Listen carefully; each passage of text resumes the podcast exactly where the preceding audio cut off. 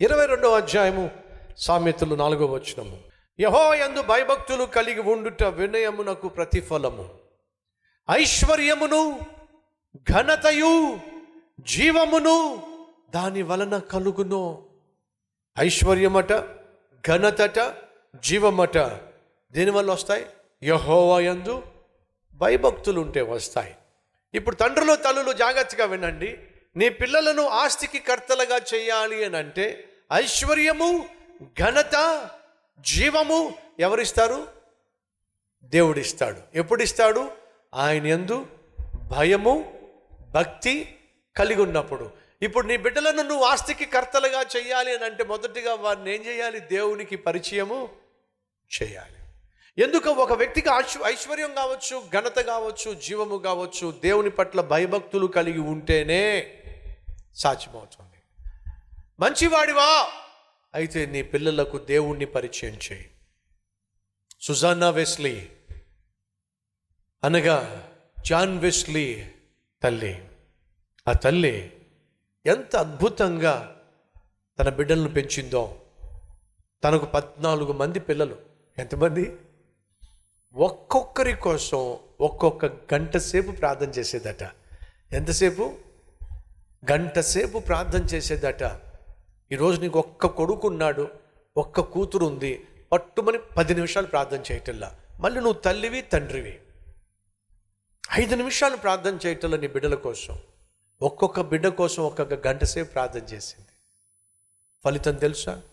John Wesley Methodist సంఘాలు ఉన్నాయి కదండి. మనం మన చుట్టూ మెథడిస్ట్ సంఘం మెథడిస్ట్ సంఘం అంటాం కదా. ఆ మెథడిస్టు సంఘాలు ఈరోజు భారతదేశంలో ఉన్నాయి అమెరికాలో ఉన్నాయి ఆస్ట్రేలియాలో ఉన్నాయి ఆఫ్రికాలో ఉన్నాయి.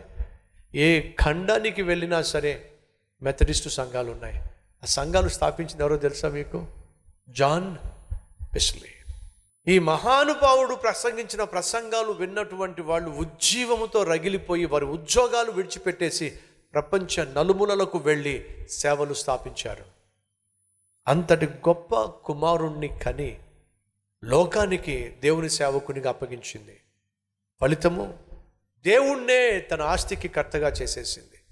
రెండు మరొక కుమారుడి పేరు చార్లెస్ వెస్లీ చార్ల్స్ వెస్లీ.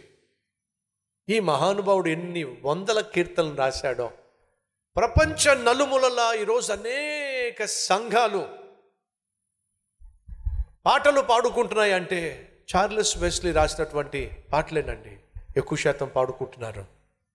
ఒకడేమో అద్భుతమైన ప్రసంగికుడు మరొకడేమో అద్భుతమైనటువంటి కీర్తనాకారుడు ఇద్దరినీ కూడా లోకానికి బహుమానంగా అప్పగించిందని మహాతల్లి సుజానా వేస్లీ మంచివాడు. తన బిడ్డలను ఆస్తికి కర్తలుగా చేస్తాడు. అనగా అనేక మందికి ఆశీర్వాదంగా మారుస్తారు. అడుగుతున్నాను నీ కొడుకులను ఏం చేయబోతున్నావు? ఈ లోకానుసారమైన ఆస్తికి కర్తగా మార్చబోతున్నావా? లేక దేవుని చిత్త ప్రకారము నీ బిడ్డలను ఆశీర్వాదంగా మార్చబోతున్నావా? ఒకసారి ఆలోచించో. దేవుడు ఇద్దరు కుమారులను ఇచ్చాడు.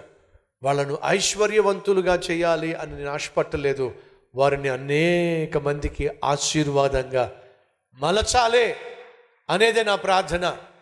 ఏ రోజు వాళ్ళ జీవితంలో ఐశ్వర్యం కోసం నేను ప్రార్థన చేయలే?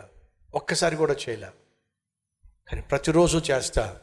వాళ్ళు అనేక లక్షల మందికి కోట్ల మందికి ఆశీర్వాదంగా జీవించాలి అని ప్రార్థన చేస్తున్నా. తండ్రివా తల్లివా మంచివారా మీరు?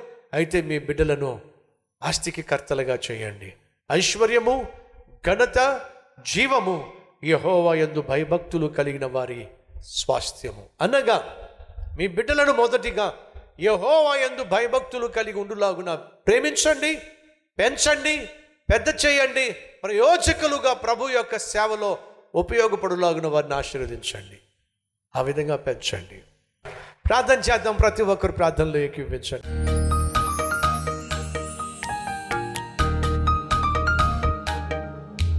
పరిశుద్ధుడా అద్భుతమైన ఆత్మీయురాలు మాకెంతో ఆదర్శం.